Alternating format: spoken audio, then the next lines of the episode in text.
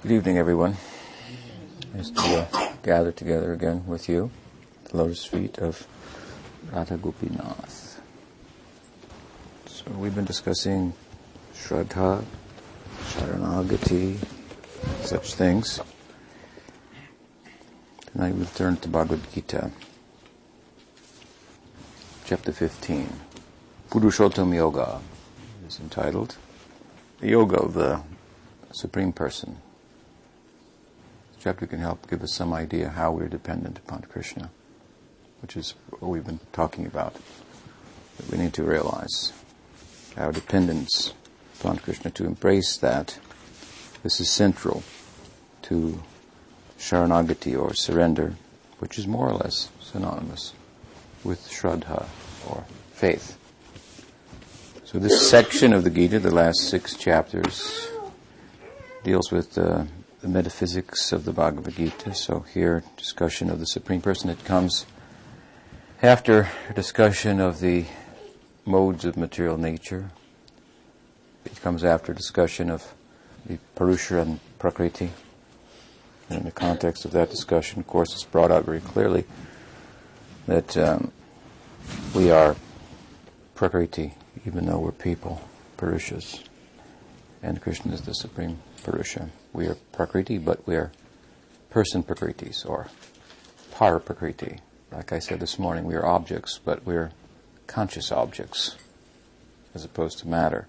And Krishna is the supreme subject, supreme conscious consciousness, something like that. So, 14th chapter, then Krishna, of course, discusses the material conditioning of people like us in terms of the threefold influence of material nature, Rajagun, Sattvagun, Tamagun. How the world comes about as an interaction of Purusha and Prakriti by the glancing of Vishnu, for example, as is discussed there, on material nature, impregnating her, so to speak, figuratively speaking. And then the predicament that follows, and then the opportunity that follows that for the Lord to be the Savior. This is all called Shrishti Lila, Lila of creation. And so, so many avatars. Avatar means crossing down. They come from Mahavishnu, different faces of Vishnu into the world.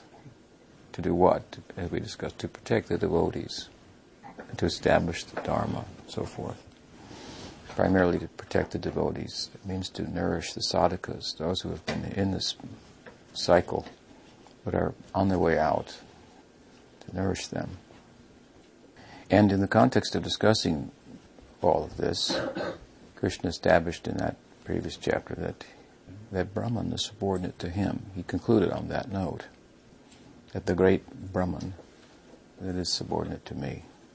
So now here you're going to talk about himself the Supreme Person, and explain, as he indicated in the previous chapter, how by cultivating devotion to him one can transcend the modes, one can attain Brahman without any separate endeavor to do so. And by doing so in the context of cultivating love, for him to attain, in effect, more than that, inasmuch as Brahman is a face of the Absolute, as the Gaudiyas have explained very nicely in a core text of core verse of Srimad Bhagavatam. If, as I said the other day, Krishna's tu Bhagavan Swayam, this one part of this one line, is the Paribhash Sloka, around which the key means to understanding the whole of Srimad Bhagavatam, which it pivots around, which it, everything must be referred back to to have a context, then this famous verse, Vadanti tat tattva vidas tattvam yad jnanam advayam brahmeti paramatmeti bhagavaniti shabdite, is a close second, really. So the whole of Bhagavatam expands from from this verse also in a slightly different way, but it's also tattva, verse of tattva.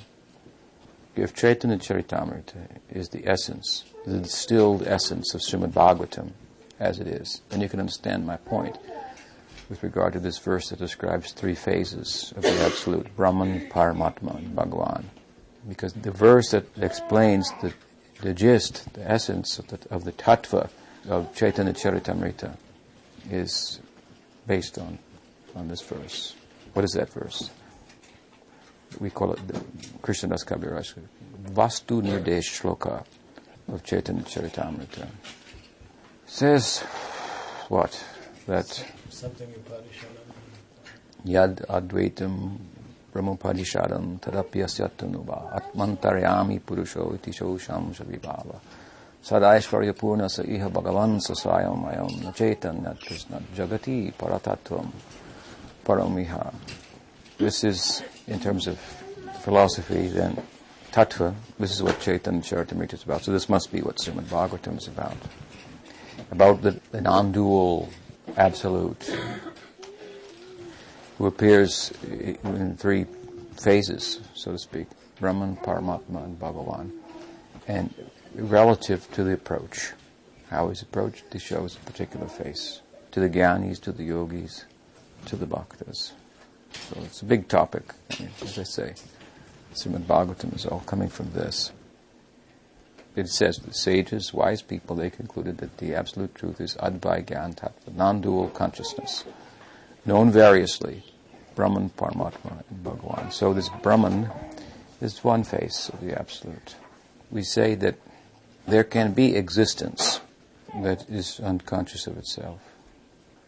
There can be existence then that is conscious of itself.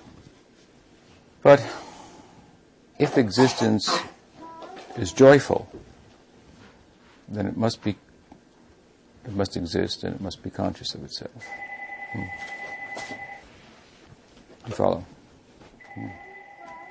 So when we say that the absolute is Bhagwan, we, we are talking about the, the, the joy aspect of the absolute. So if, as the sutras say, anandamaya abhyasat, the absolute is joy by nature, then it must exist and it must be conscious of itself.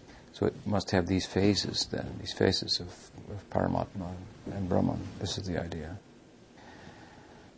And by looking at it this way, we can understand that the Bhagavan is the supreme, the full face of the absolute truth. So when he says that he's subord- that Brahman is subordinate to him, this is the idea. And then, having done that, he seeks to speak about himself here a bit, the yoga of the supreme person. In order to do so, he starts talking about the material world, and he uses an, an analogy of a, of a banyan tree, an upside down banyan tree. And while saying a number of things about it, its virtues as well as its faults. The conclusion that he reaches in talking about it is what? That it should be cut down. Ashwata tree. Some commentators have explained that the word shwata means tomorrow. And ashwata means, therefore, no tomorrow. So it is a place of no tomorrow with no future, It holds no future for us, really, material existence. However enjoyable it may be in some respects, and even the, the, scriptures have taught us how to get the most out of the world, those flowery or leafy portions of the tree, he says, are the Vedas. And the Vedas mostly teach you how to, how to enjoy in this world. They're all about being happy relatively and absolutely. When you've exhausted the capacity of being happy in a relative sense, then some qualification in one sense comes within one for being happy in a permanent sense. And that qualification is, is a sense of, well, that this has no tomorrow for me. A person who has, the, in whose life, in whose psyche, the dominant uh, influence of material nature is sattvagun, is one who cannot be happy with the idea of living in a world that doesn't endure. Living in pursuit of happiness in relation to things that don't endure. It's disappointing. However good they may they be, over nice. In fact, Krishna says the nicer they are, the worse it is because we can keep it. So, dukkhalayam ashashvatam. In two words, he summed up the whole of material existence. It's miserable. If you say, well, but I like it, then he says, well, you can't keep it. Now what? So the more you like it, the bigger the problem is. That's the whole point. So he recommends here detachment. Now the practical detachment is a big word and it's a little maybe hard to understand. Detachment, renunciation. He says this is the axe with to cut down this banyan tree. It's very, if you've seen the banyan trees in India or in Hawaii, very in, entangling. It's, it's a virtual forest unto itself, with roots going up, to, you know, the branches going down, and new roots, and so it's a, it's a real entangling affair. The idea is, and so, and, and he says here also, it's invisible. It means the entanglement. He describes it over three or four verses, but one of the words with which he's, uh, Krishna describes it is this mantra says it's invis- invisible means that you're entangled but you can't see it. You're in it. So just like, you know, you might be flying across the sky at 500 miles an hour, sitting in an airplane, but it doesn't, it seems like you're just sitting in one place. But because I'm at a different place, I'm not so close to it, I'm not attached to that plane, I can see, oh, it's just going like that so fast. And you're sitting in the plane, just think, you just feel like you're just sitting in one place. The idea is that we were too close to a thing, we can't see it for what it is. Its real face becomes invisible. Everybody has the practical experience of this. If you're too close to something, right, you can't see it. And if you're too close in terms of consciousness, in terms of feeling, in terms of attachment, then love sees no faults. It's worse than that love turns faults into ornaments, right? Now that's good in the higher sense, but in a lower sense, where love, which is being billed as love, is really attachment, it's, it's a problem. It said, Mother called her blind son Padmalochan. Padmalochan means lotus-eyed. He was blind, but she saw him in a different way. Named him lotus-eyed. Such beautiful eyes you have. so, this is uh, the nature of attachment. It's blinding. Love is blinding. This is the higher end, of course. Therefore, the Brajavasis are blind. We teach that Krishna is the Supreme Person. We are going through this chapter here. It's called Purushottam Yoga.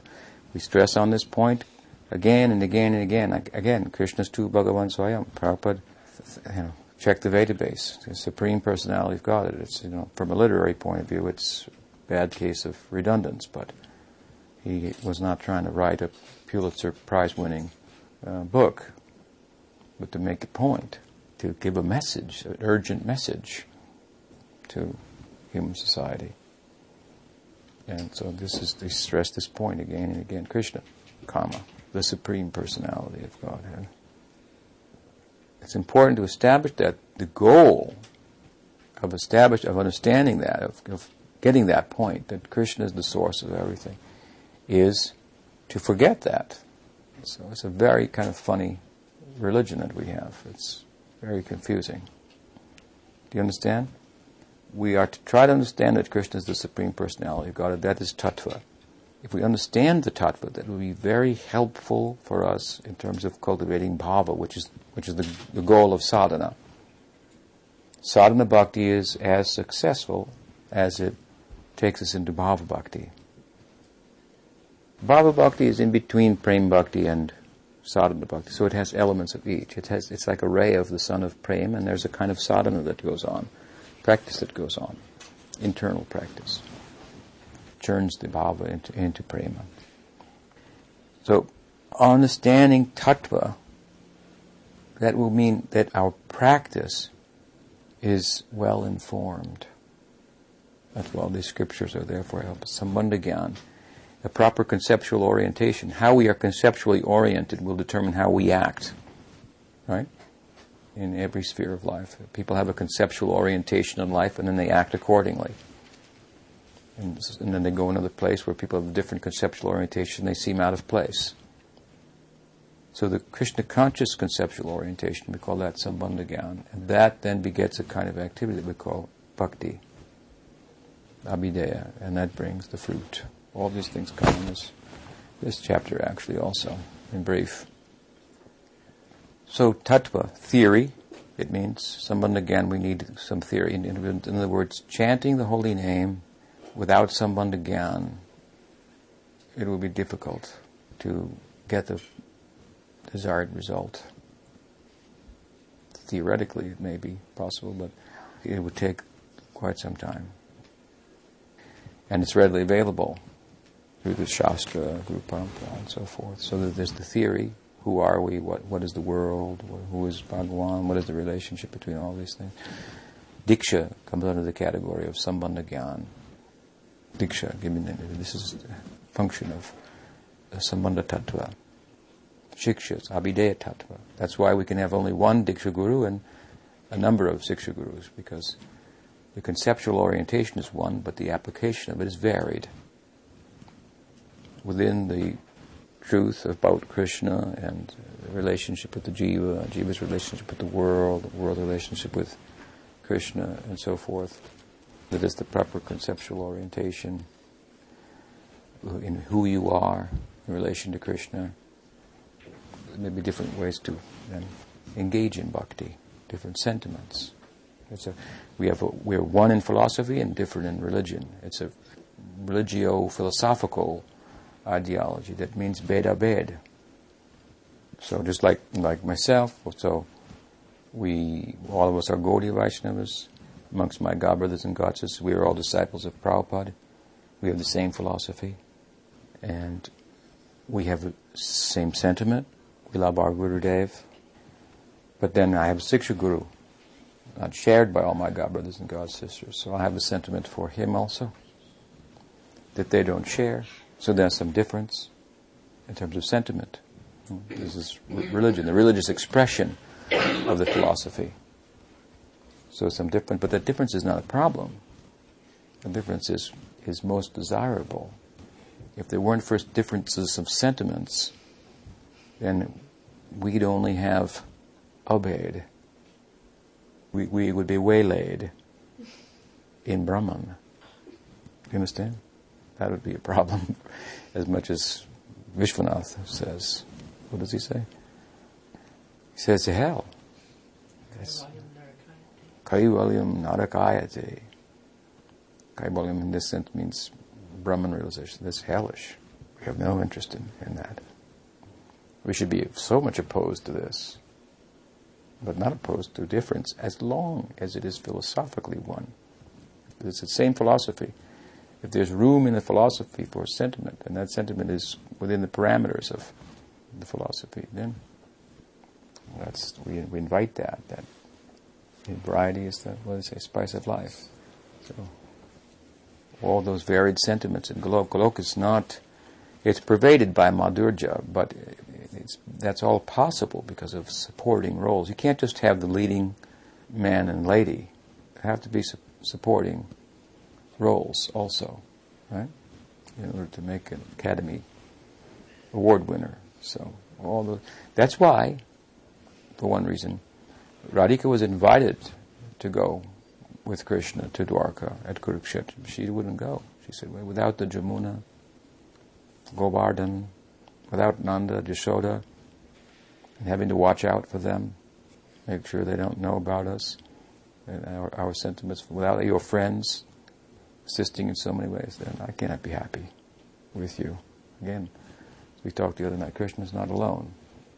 All these things, all these people, these are all the entourage of Krishna. These are more important than Krishna. These are non-different from Krishna. They all the Nanda, Jashoda, Sridham, Sudam, Vishaka, Lalita, Govardhan, Jamuna. Therefore, remember once Raghunath Das Goswami's verse, is a nice pranam to his Gurudev. But he said, Namashreshtam api sachiputram atra swarupam tasyagrajatam urupurim Hmm, madhavim gostavatim radha kundam tata. All the, so many nice things he says. I offer my obeisances to the son of Sachi, who has given Namashreshtam, Sachiputram, Namashreshtam, the highest, Shreshtam means the best. So the highest, the best conception of the name, of the holy name, Parakanam, not just Tarakanam. Parakanam is described in the Upanishads, this Hari Krishna mantra, mm, Kalisantarana Upanishad. There it's mentioned Hari Krishna, Hari Krishna, Krishna Krishna, Hari Hari, Hari Ram, Hari Ram, Ram Ram, Hari Hari. It says there that uh, Narada is speaking to Brahma. Brahma replies when Narada asks, How will be delivered in Kali Yuga? He says, By chanting the name. What name? So he gives this, these 16 syllables. And then he says uh, that By these you will be delivered. Kali Kalamashanashanam. Sarva Vedeshu Dushyate. This is the purport of all the Vedas, he says. They all say this, the seers of the Vedas, they say this, that by this chanting you will be delivered from the influence of Kali. So deliverance is one half of the equation. This is Mahaprabhu as Yuga Avatar, delivering, delivering from material world. That is called Tara, means to deliver. But Para means, uh, has a positive context. Deliver from, from the negative is not entirely positive. It doesn't have any positive content in of itself. So Parakanam is mentioned. This is mentioned in Chaitanya Charitamrita. This is the kind of Sankirtan Mahaprabhu did with the holy name. Paraka means indicates a, some positive value. It has the power to conquer Krishna. So not only deliverance, but love of Krishna. Both things. The full, full meal, so to speak. Nama Shreshtam, so the highest conception of the name, he says. I offer my obeisances saying to my Gurudev, from whom I've got the highest conception of the name that was given by Chaitanya Mahaprabhu, the son of Sachi, to Rupa Goswami, to Sanatana Goswami, to Sanatana Goswami who gave the Sambandha, Rupa Goswami who had given the Abhideya Tattva and Rasa Tattva, to Swarup, the confidential secretary of Mahaprabhu, under whose care I was placed personally, and about whom Mahaprabhu said, when I asked him, Can I hear something directly from you? Mahaprabhu replied, You don't get it, Raghu. You are the Raghu of Swarup. Swarup, he knows more than I do. I'm not cheating you by putting you under his care and not giving you directly any instruction. He knows more than I do. I came here to learn something from him. Swarup is he's confidential friend of Radha. Lalita Sakhi knows everything about Radha's moods, which Krishna is coming to try to understand. Mahaprabhu was not cheating him. We talked a little bit uh, the other day about the importance of the devotee, more important than Krishna. This is not some kind of cheating like the Protestants think. The priests getting in the way of direct communion with God. If you take a telescope and go to look at the stars, which end do you look through? The big end or the small one? If you say, hey, why are you giving me the small end to look at? I think I'm being cheated. I want to look through the, through the big end. It's closer to this then you just get a headache, right? Looking at that. The Guru comes close to us, and because of closeness, also sometimes can be misunderstood. Therefore, we're cautioned. We shouldn't think that uh, he's a, an ordinary person. So he's carrying something extraordinary. We should give regard to that, of course. If I'm carrying that, then you say, Jai Maharaj. If I'm carrying something else, then you say, down with the Maharaj. So, isn't it? down with the Maharaj. So it's what you're carrying that's what counts. It's not about me. It's not about us. It's all about Krishna. So he prays like this to Swarup, and then my Gurudev is giving me him and all what he's about, but all Rupa Goswami. He's giving me Radhakund, Shyamakund, and Govardhan, all these things, the service of Radha Madhava, this way. And um, Sridhar gave a beautiful commentary, I remember once, and he said, uh, he said, so when we come in touch with all of these things, Govardhan, Radhakund, Shyamakund, the person of Rupa, Sanatana, and all of this, we understand the highest conception of the name, then we can say we've understood the mission of our Gurudev. I thought, oh, that's so nice. Yes, such a big thing. Might appear small sometimes, but giving a very big thing. If we look closely and properly, then we get the proper vision. We see this all the way into the heavens. Nama Shreshtam api sachiputam swarupam. This is Raghunath Das Goswami's verse. He is our, like we say, uh, prayojan tattva acharya, the fruit of our of our practice, arrived, derived from proper conceptual orientation. So many points, huh? so Bhagwan, Sri Krishna tells us here, should step back. This is the idea of detachment, some objectivity. If we're too close, we can't see a thing for what it is. If we step back, then we can there's scope for seeing it for what material existence for what it is. And this is our practical experience in everyday life. That if we look at a thing objectively, then we're able to understand it for what it is. The material world, we're so entangled in it that it's it's invisible. We're too close, so we have to step back. This is what detachment is about. This is a little helpful in the beginning. Can be a little helpful in bhakti. Krishna has recommended it here. Cut down the tree of material existence with detachment, and that detachment must be yukta vairagya, practical renunciation. We've been talking a little bit about that also, not a false renunciation, but practical renunciation. To utilize things in uh, in Krishna's service, to excavate the proper utilization of all things, really. How to, to bring life to everything. As we said, when we look at it through the lens of an enjoyer, then we take the life out of it because it has a purpose that lies beyond our conception of how to enjoy it, which is so, so limited. So detachment is the beginning, then, as much as it seems to be moving away from life, and you'll think, oh, I'll have nothing. It's the beginning of bringing the world to life. It's breathing life into everything, a new vision. Was recommended here. We should take an axe to that. And of course, we do that in the context of the culture of the kind of uh, love that uh, is very similar to the whole problem. So it makes it difficult for us to explain it because, on the one hand, we are speaking about the problem of the, the blindness that comes from attachment and love. And on the other hand, that kind of blindness is also our ideal that causes us to forget that Krishna is the supreme personality of Godhead. That is the goal. To understand that Krishna is the supreme personality of Godhead will, will give us impetus. It means our practice will be informed. This is sambandha proper conceptual orientation. The more it's properly informed, then the, the more complete the practice will be. The better your capacity is to, to render bhakti. We have to get some theoretical sambandha and as we put it in place, these things will be realized.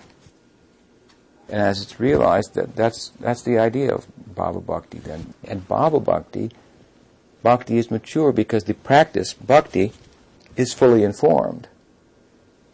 So it's a kind of sadhana, but it's, a, it's informed sadhana. And it's, therefore it's, it's, it's emotional. So it's important to get some tattva. It's important. Prabhupada used to say so much that there were 60 books, so, and here you told me you never really studied them. Now we are starting he would be very pleased to, to know that. I spent a lot of time up at you know 12 o'clock every night until, the wee hours writing those books for you, and then you to find out oh I didn't read those, I didn't study them. He's, he's given that to, to bring you close to Him in all of our charges. So this is a, a grant of mercy. So to get some tattva, that will be helpful. Otherwise, chanting Hare Krishna without sambandha gyan, it will be difficult to get the, the fruit of love of God. Very difficult. And it's readily available, so we should make ourselves available, make some effort. We have to learn a few things, a few few terms, a few words. Don't uh, hold back your intelligence. You have to give that to Krishna also. It's easier to keep busy, not think about it, but we have, we have a mind, we have intelligence, we should think about it according to our capacity. We should learn the tattva. This will help you so much. This will make you so strong that you will not be able to be blown away by various things that happen in your life. And there's some young people here, and our, these older people could tell you a lot of things happen we never thought could possibly happen. that had great potential to be disruptive, and many people have become disrupted in their bhakti. And it's largely because they they didn't take the opportunity to be informed. Informed in two ways, really. Informed by studying the scripture and by good association. And we see that even if you study the scripture outside of good association, that can be a big problem. So much misunderstanding you can get. What is it said amongst the Christians? Even the, the devil can quote the Shastra or something like that. That's a fact. Very uh, lethal then. Big problem. A little bit of knowledge is a dangerous thing. A little bit of knowledge, yes, can be a dangerous thing. So, with good, with good guidance, we should. We, and that was Prabhupada's standard. Why he had the Bhagavatam class every day? Why didn't he just say, okay, every morning, sit for one hour and read the book? No, he had somebody explaining the book. There's something to be said to unfold what meanings lie there and so forth. How can you possibly say everything in a purport about what Krishna has said? That's impossible. Absolutely impossible. So, that's not a limitation. When Vishnujana Maharaj asked Prabhupada what Bhaktivinoda Thakur meant when he said, I've left this world, my work undone. What did Prabhupada say? That is His mercy. He left something for us to do. Not now, it's all said, it's all done, and there's nothing more to be said. So, so much more to do. And times are very different than when I joined Prabhupada. Very, very, very different.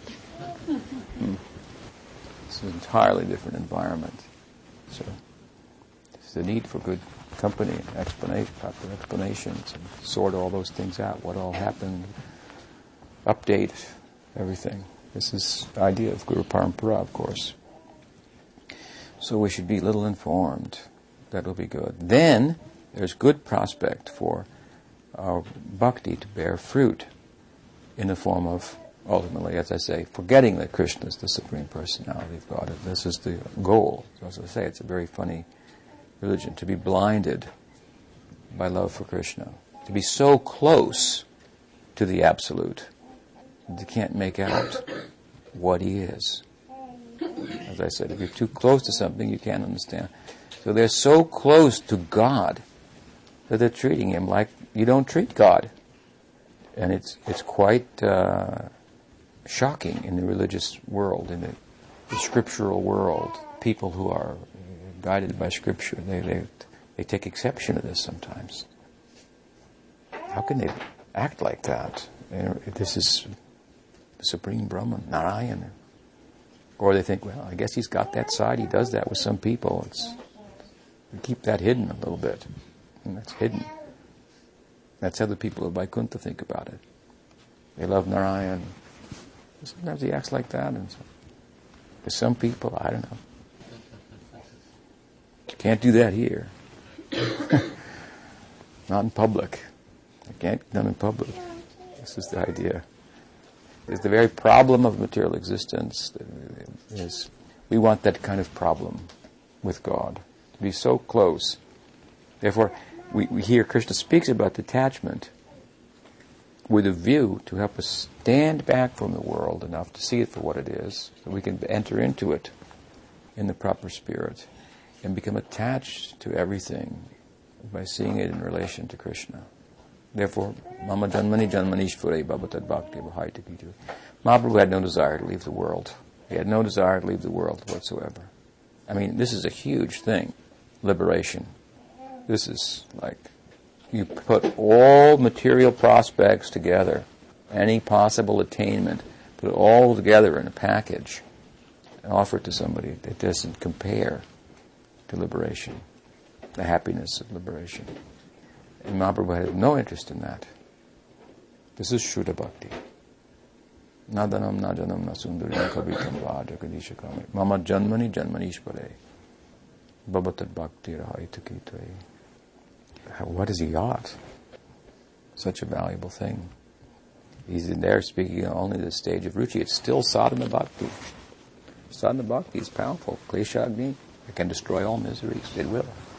And grant auspicious life. These are huge, huge things. And they're hardly the, the, the full uh, fruit. So, detachment, but qualify that. We talk about detachment, we talk about, uh, but, but it's funny because our whole goal is all these people who are so attached. Attached to their cows, attached to their place of residence, Govardhan, Jamuna, they won't, they won't leave. Krishna left, apparently. They wouldn't leave. Incredible. What is Vrindavan? They're all attached. When they, when Krishna freed Nanda Maharaj from the, when he was they saved from Varuna, Varuna's people, for apparent violation of the Ekadasi. Then, when Krishna went down in the water to save Nanda Maharaj, Varuna offered obeisances to him, said, Om Namo Bhagavate Paramatmane Bhagavan. He said, oh, I offer my obeisance to you who are Brahman, Paramatma, and Bhagwan.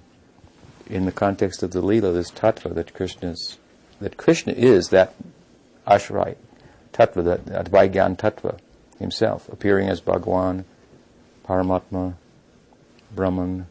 This is confirmed in the Leela by Varuna. Anyway, so when Krishna came, the Nandamar saw this. She, what are they saying about my son? So then everybody asked, Krishna, can you tell us what, where we're going to be in our next life? What's, everybody wants to know what their future is. So Krishna, of course, took them to the lake of Akrura and he dipped them in there and he showed them. What did he show them? He showed them Goloka. They were in Gokul. So then they were happy. Oh, everything's going to be the same. my family, my friends, our cows, everything will be there. Wonderful. This is our ideal. But when we when we talk about getting name, we talk about renouncing friends and family and God save me from my friends and and, and all these kind of things. so it's, it's very esoteric. So detachment, but it has to be, be qualified in the context of bhakti. And real detachment will come from that. Vasudevi Bhagavati Bhakti Yoga Prayojita Janayati Ashubha Ragyam Jnanam Jayarahitikam. From bhakti, then, this gyan, vairagya, will, will come very quickly. So, as they say, best defense is a good offense. This is bhakti. It's an offense. This is the best defense against material, the, the, the negative influence of material existence. So, therefore, yes, renunciation, but in the context of bhakti. So, this is Sharanagati. How does it play out in Sharanagati? Pratikul. This is the renunciation of the devotee.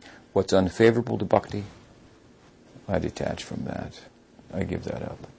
If it's favorable for bhakti, then I accept it. If it's not, I reject it. This is his renunciation. So here in the beginning, anyway, of this chapter, Krishna has spoken about the material world like this, figuratively, and, he's, and to sum it up, he says we should detach from it, step back from it, see it for what it really is. And then he says, after that such introduction, he says, and so and you should do this detachment, he says, by making this prayer. Step back and look up at the roots of this tree, which is Brahman, ultimate reality, and say, I surrender to the original person from whom the primordial activities of creation expand, from which the world comes. He's speaking about a renunciation in the context of, of attachment and becoming attached to Bhagwan. Real detachment is accomplished. Doing that, he says, then, that you will transcend the world of pleasure and pain. It means you will come to non-duality. That's, this is how he's saying. By serving me, you will realize Brahman. That's a small thing. That will come automatically. That face of the Absolute, that, that you will realize that people are striving for with such um, difficult practices in a very easy way, like Uddhava said. Just by wearing your garland, we will go there. Who cares for these tapasvis and these meanies? I mean, they're, you know, pretty angry group. You've ever seen those naked swamis and uh, naked sannyasis in the Himalayas. Uh, they're a pretty mean bunch, actually. They're all that repression, you know. It's not, it's not good. they want to force their way in, so to speak. Can't get in in that way. And where is that? In where? To go where? Krishna has described it in a nice verse here. It's my favorite verse from this chapter. He says, Natad bhashayate suryana shashankana pavaka yadgatva nanivartante taddama paramam mama. So he's describing that abode of his, that place of his. that is rooted in Brahman, that the world then is, is rooted in itself, being uh, like a reflection of that. That he, as the supreme person, as I said, as this chapter is above. That place, he says, you can go there, which Brahman is subordinate to. What is it? He says, oh, uh, natad bhashayate suryo. There's no need for sun there. Natad bhashayate suryo. Nashashramka napabaka. It's, there's no need for sun. There's no need for moon. There's no need for proper translation. Electricity is a very modern, modern translation. Fire, it means. Fire element. There's no need for these things. And furthermore, having gone there, one never returns. One never returns. The sutras end like this: Anabriti Shabdat, Anabriti Shabdat. The sound says going there, one never returns. Or by sound, it means this world has come into being, and by another sound, it will end. That's the Krishna sound. That's the idea. By this sound, it will end the world. So, what does it mean? It is, there's no need for sun, there's no need for moon, there's no need for fire there. Have you ever seen a picture of Krishna Lila? Is there any moon? Sure. The moon is famous there. The sun is there also, creating so many problems. In daylight, then, there is separation. In moonlight, there's union. The dark moon is a little better. How does the second chapter of the Gita end? He says, What is night for the ordinary people? What is day for the rishis? What is day for the ordinary people? What is night for the rishis? Right? So that means, of course, who are the best rishis? They're the gopis. So, what is day for ordinary people, even in Braj? That is a dark night for the gopis. It was night for everyone else takes rest. They are staying awake. That is the day for them. There's chance for union with Krishna. So there is sun there, there is moon there, but they are devotees. They are demigods but they are devotees. Is their swarup. There's no need for sun, moon. It means sun means that by sun we see, right? So sun is the predominating influence of nature in relation to our eyes. All of our senses are related to some aspect of, of nature that facilitates them. So we're not independent. We should, this is how the rishis thought, of course, that that my eyes are not I'm not free to do whatever I want with them because their capacity to see is dependent upon sun. Speech, fire is the predominant deity of speech, so the power of speech is dependent on that. Uh, Krishna is saying that not by senses can you go there. And not, not by uh, Krishna Namadi, Nambabed Not by material senses you can go. Eyes means he represents all the senses. Function of speech. No, you cannot you cannot describe it by speech. This is his place. But then someone will say, then why are you talking about it? Vedanta Sutra says, Ikshiter na ashabdat. Shankar renders it, uh, you can't talk about. Hmm? Brahman cannot be spoken about. We see a double negative there in that sutra. So it's not that you can't talk about it, it's that you can't say enough about it. That's the idea. So you cannot you cannot adequately describe it in speech doesn't doesn't mean you cannot say anything. If that were the proper interpretation, there would be suicide for the sutras themselves. They would be silenced. Their utility is that's it, finished. Why should we listen to you? You cannot speak about the topic. Mum's the word. so nothing can be said. This is suicide interpretation for the whole Shruti. What speak of any subsequent uh, literatures. No. So it means like this, not enough can be said about it. This is the, the nature of Harikatha. Bhaktisiddhanta Saraswati Thakur was, uh, was said to be such that he used to say, My only problem is they're stopping me from talking about Krishna. They're telling me you have to stop now, giving this advice because of his health or something. This is my only, only real disease. So, By speech, it's beyond speech, beyond the senses. And moon, of course, represents what? The, the mind. The deity presiding over the mind. So, to go there by mind, by speech, by words, by mind, by action, senses. Senses means action. So, sun here means action.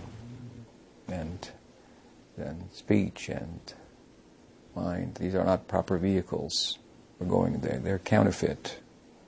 You can't purchase, I mean to say, real real estate there in a land where there's no death with things that are dead. It doesn't have any purchasing power. Also, it means that there's no, again, this point is being made in this chapter, there's no duality there. Hot, cold, happiness, distress. Brahman is its foundation. Krishna, again, concluded the previous chapter. Brahman is subordinate to me. So in this chapter, he's, he's showing how that's practical when he talks about his abode. It is Advaigyan Tattva, like me, extension of myself. So, of course, there is happiness there, and distress there, and hot and cold, and so forth, but they're also devotees. These are all the sentiments that uh, augment the, the dominant sentiment. We call this sanchari bhavas, vyabhichari bhav, transitory sentiments. So it, it's all a land of uh, land of ecstasy. If you study that Bhakti Rasamrita Sindhu, nectar devotion, then you, can understand. Oh, it's all everything there is some kind of bhava, the movements, anubhav, the, the dominant sentiment that's driving someone, sthayi bhav, the sentiments that augment that, sanchari bhav, that give rise to it, vibhav, and so forth.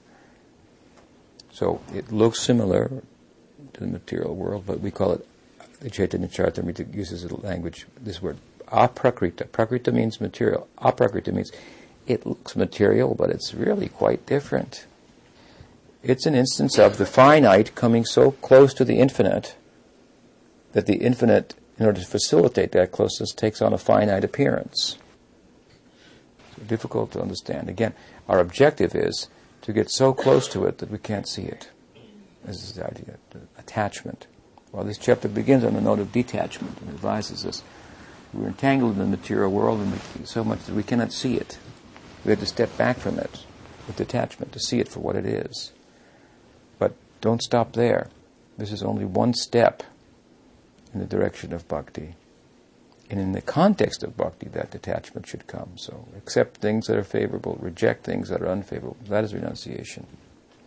And cultivate attachment to Krishna. That is the um, idea when we, our practice is informed by tattva, when we understand really that Krishna is the Supreme Personality of God, then we understand we have located the perfect object of love, the perfect taker, the supreme taker. And if the mystery of life is that it moves progressively by giving, if is the magic of life, it's not a logical idea that by giving you will get, but that's the fact, and we experience that in any any act of giving where you're actually giving consciously, that there's some, there's some in, invisible but very tangible gain. You can't hold it up and show it to anybody. See, I got from, but you can you can glow with it, so to speak, and it's attractive to people. You become full by giving.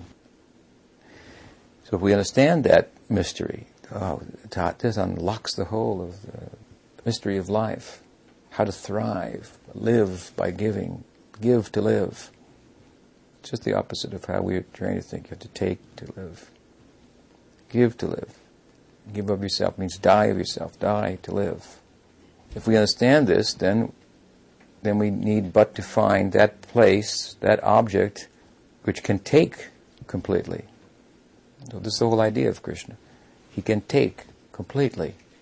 He's the supreme enjoyer, so he can fully give. Full giving can only be experienced in relation to him and it happens to then manifest in this form of the Leela. See, Leela is difficult to understand.